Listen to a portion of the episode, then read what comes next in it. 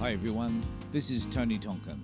Thanks for listening to the Kids Matter podcast. If you like these podcasts and wish to support us in the work we are doing, then I invite you to log in to patreon.com slash child protection party and support us for as little as $1 a month.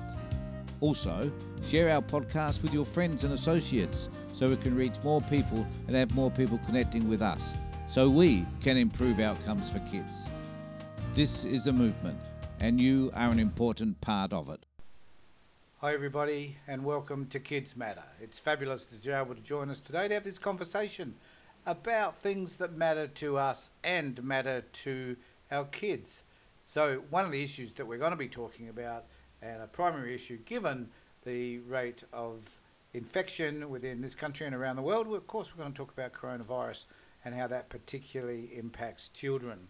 So, let's get underway. Let's talk about the topic of the day, the topic of the week, the topic of the month, and probably the topic for the rest of our lives was how we coped with coronavirus, COVID 19, and how we managed to live through and survive through this very awkward and difficult time.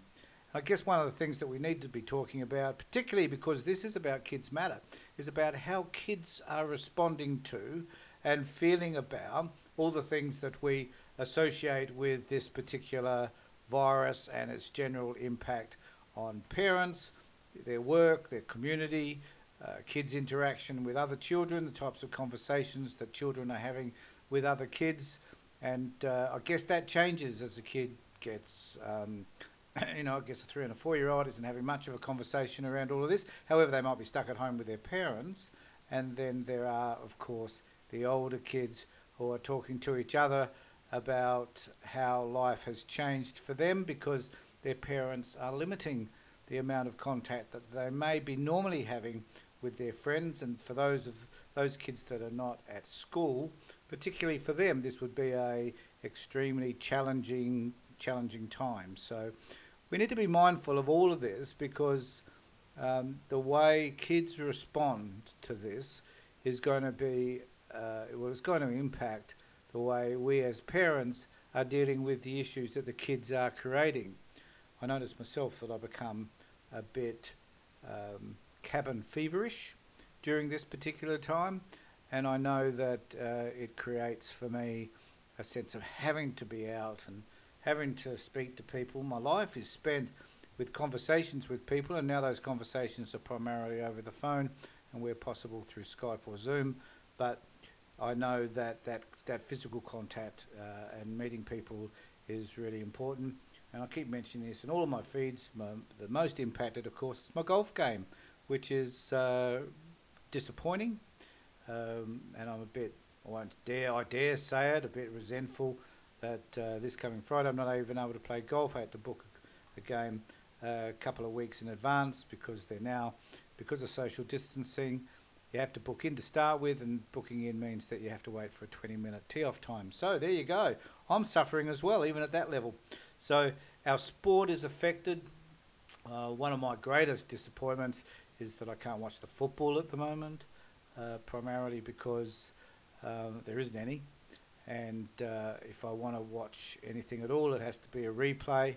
Um, you know, and I was thinking about just unsubscribing to Kayo, but then I realised that there are all these other games that I could watch. So it's a bit like reminiscing the past to watch old games being played and uh, still enjoying the moment, even though I know what the outcome is.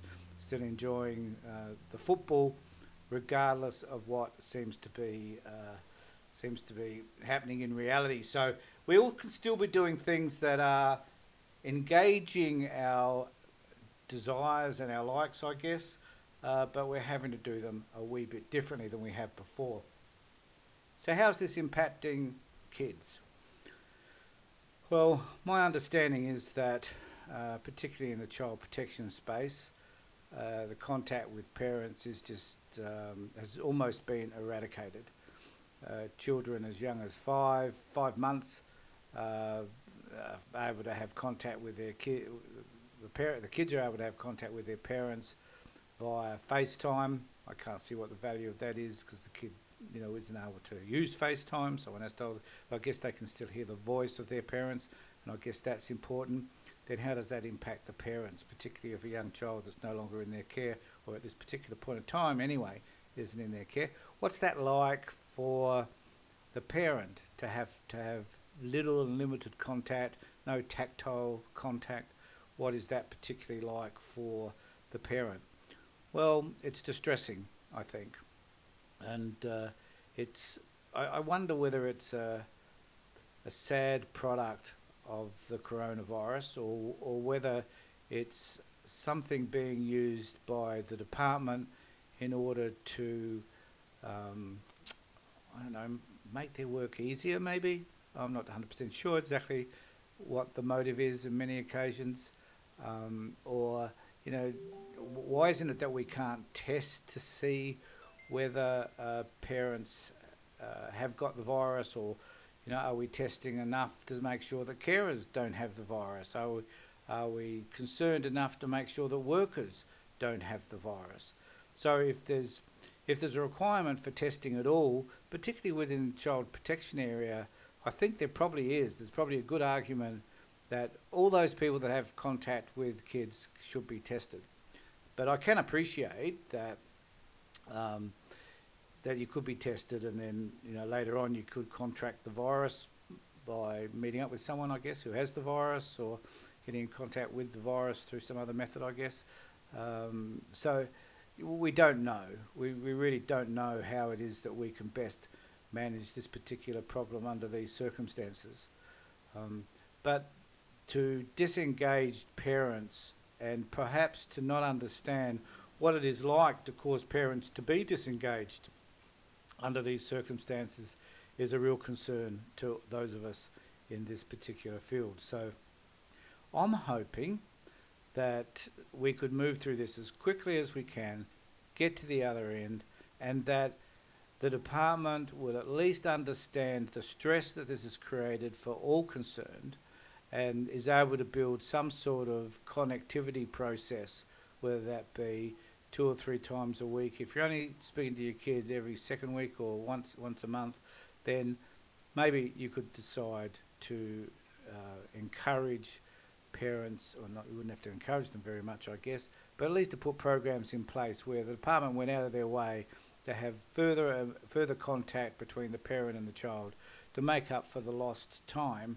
that the parents would have had with the child and child with the parent. So I think this is something that we all need to be thinking a little bit more about when we come to the end of this process, and it's something that is of concern uh, to Child Protection Party and to me in particular, because I'm getting a heaps of phone calls from people saying, you know, I no longer can have access to my kid. Uh, I can only do it via phone, or I can do it via FaceTime, or I can do it by um, some other streaming method. But they're distressed because they need to have that contact with their children. We all need to have that contact with our kids. And, and not to have it is disadvantaging everybody. So we might we need to find other ways. Yeah, the thing that concerns me the most, I guess, is that families families generally um, will have their kids. They, they live with their kids. They, you know, the kids go out. The kids go to school you know, who knows what the kids are like to bring home with them, but they're still going to school. Um, they still go out, I guess, and meet up with friends, and they go down to probably shouldn't be, but they probably go down to um, shopping centres and other places and maybe meet up with, with their friends. But for kids in care, what are they doing? I know that kids in residential care are generally struggling with staying within the Resi Care Centre anyway. I mean, no matter what is happening, the, the kids in Resi Care Centres find ways to break out from those places and go and visit their friends and others and uh, generally just go out and do whatever they need to do. But under these circumstances, how are we going to control rebellious, angry, frustrated children uh, who are you know, range from, I guess, any age from, say, 8 to 18, how are we going to control them so that they behave appropriately? Um, I had a, had a case recently where a couple of kids turned up to their parents' place. The kids are in resi care, and the kids were really angry. Um, and you know, I understand the reasons why they're angry. They're angry because they're taken from their parents in the first place. They're angry because the system tries to control them, and they don't want to be controlled. And I guess they're even angrier these days because of the coronavirus and the implications associated with the stress and anxiety about contracting this virus. And even though I understand that a lot of kids probably think that they're pretty um, uh, protected against, or, or that this sort of problem will never they will never encounter, that their life just goes on for them. I think there are probably some kids who are feeling the pressure from what society offers, from the news, from what their parents are saying, from what the department's telling them. They're feeling resentful, I guess, that this system has imposed another sense of restraint and that they don't know what to do with that. They, they don't. A lot of these kids are poor at articulating their feelings, and they find, struggle to try and find ways to express it appropriately. They often express it in anger. And I had a couple of kids really, really attack their parents over this. Um, and said some terrible things that they wouldn't normally say. They were completely out of character for these kids, for one of them in particular, to be able to, to say to the parent. And I was wondering to what extent are these kids feeling so distraught, uh, so resentful, so angry, that they would say hurtful and harmful things. Now, I know that people often say hurtful and harmful things because they're hurting inside and they just want to hurt somebody else. And the person that often they choose to hurt is the person that loves them the most, namely their partner or their family or their siblings. So, what would encourage these p- children to do this? Well, I guess they're really, really angry. And I guess things aren't working out for them as they would have liked before all of this. Now that COVID 19's on the playing field, they probably feel more and more resentful. Because maybe to them, the environments that they're living in, in terms of residential care, are not safe environments anyway for them. Maybe they would feel they would be safer with their parents. Um, maybe they believe that it is an injustice for them to be placed where they are, given the current circumstances, and because I guess they f- just feel unsafe. We don't know. And the other thing, too, is you know, what conversations can we generally have with these kids? I mean, I'm surmising all of this. I don't know for certain whether this is the reason that kids are behaving the way that they are. Um, I don't even know whether a lot of kids are behaving this way. I've only had a few anecdotal examples, but my guess would be that there are a lot of kids who are wrestling with what's happening and filled with fear and anxiety about what this pandemic means to them and how, to some extent, it may have even restricted their activities. So I think this is something we all need to consider. Um, I'm wondering who's doing who's doing a survey amongst these children to find out what actually is happening to them. I would like to think that the powers that be and the government in particular are taking some action around what is happening for these kids and that they're actually working towards developing a sense of what needs to be done to help them. You know, are they putting in more social work or psychology services for these kids within these residential care facilities to help them manage and understand what's happening for them? Do they, you know, and, and the disappointing thing is that they very rarely build a relationship with these children at a level that would help us or help the kids in the first instance. So now it's less likely that they're building those sorts of uh, encompassing uh, services that would help the kids now. If they weren't there before, I can guarantee you that they're not going to be there now. Probably at a time when they really do need to be present and available to these kids. So let's see what's happening. Let's see what. Let's see how the department chooses to respond around these children. And and I wonder if you if you ask yourself, those of you that have got kids, um, and kids aren't necessarily in care, how are you dealing with what's happening for your children? What sort of attention are you paying to what's happening to them? So how are you focusing on where COVID nineteen and the change in our environment is actually impacting them? I'd be really interested to hear your particular views on this um, and what you're doing. And in order to, to help us answer any of this, wherever you're listening to this podcast, uh, you can always contact the Child Protection Party's Facebook page and make some comments there because this, this will be on that page. Um, but let us know what are your experiences if you've got kids in care? What's your experience with regard to those children and how your children how they're they're responding to this pandemic. We'd be most interested to know. Also, what are you noticing the department doing in relation to mitigating against the decisions that uh, policymakers are now making in relation to COVID 19? Um, how, you know, it interests me that in the past, these kids have never been listened to anyway. No one seems to care about them. They're kind of like an underclass for no reason of their own. But they're treated badly, they're disregarded, they're thrown onto the junk heap, they're ignored, their views of the world are not important, even though I find many of these kids extremely articulate. Um, and we don't seem to care for them. So, how are we caring for them now? What are we doing that's different? Are we concerned about how these kids are responding to this pandemic? You know, as as a parent, we all should be concerned about how our children are responding. Um, I've got all my kids are growing up, but I'm still concerned about how they're responding and how they feel, and we stay in contact with them, and we have countless conversations about how they're what they're doing, um, how their organisations that they work for are responding, how they feel about what is happening. Um, you know, I've got a grandson who's in childcare, so you know what's happening around childcare for him.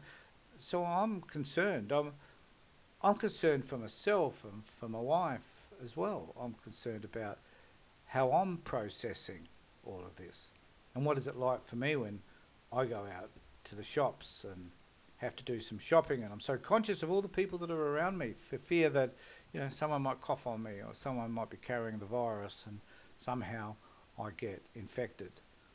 Um, you know, and I've I listen to incessantly. I shouldn't do it, I know, but I listen to incessantly um, news items on the virus and how that's impacting people and how terrible it is when you get it and the the, the difficulty it is to overcome because there isn't a way of combating it at the moment. So we all, I think, are worrying about all of this at certain levels, some more than others. Um, those people that are fearful of disease and uh, uh, have got a, an issue around uh, being contaminated by anything, by germs in general. Um, so how are those people coping at this particular time? I often wonder how the hypochondriacs of this world are responding to all of this. So I guess there's a lot that we need to be able to process, just for ourselves, let alone um, other people, but just to think about how this is impacting ourselves. And if we're thinking about how this is impacting us, we should also be thinking about how this is impacting others because of the way we're behaving. So, what sort of things are we saying and doing that are a reflection of how we're feeling? And how are other people responding to that? Like, what are other people noticing about you now that might be a little bit different because you're responding in an unhelpful way around the virus or you're feeling anxious and stressed and your anxiety is being expressed in certain behaviors? What are we doing to, to understand our own response and our own behavior and how other people may be responding around it? So I think there's lots of things here that we could start to really think about and start to bed down. So it ranges from how a kid's responding that are in care, how uh, the department is responding with these kids in care, what we as parents whose kids are in care are noticing about them, how we ourselves are responding because of how we feel about what is happening and the restrictions placed upon us, and then what other people are noticing about the way that we're responding and whether we're asking them to tell us whether they notice any change in us. So there's just some thoughts and some ideas that perhaps you could think about.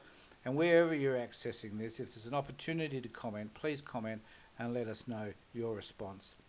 Really great being with us. This is Kids Matter because kids do matter, and we really appreciate you being with us today so that I can talk to you about the things that are concerning me because they may also be concerning you. So thanks very much for being with us.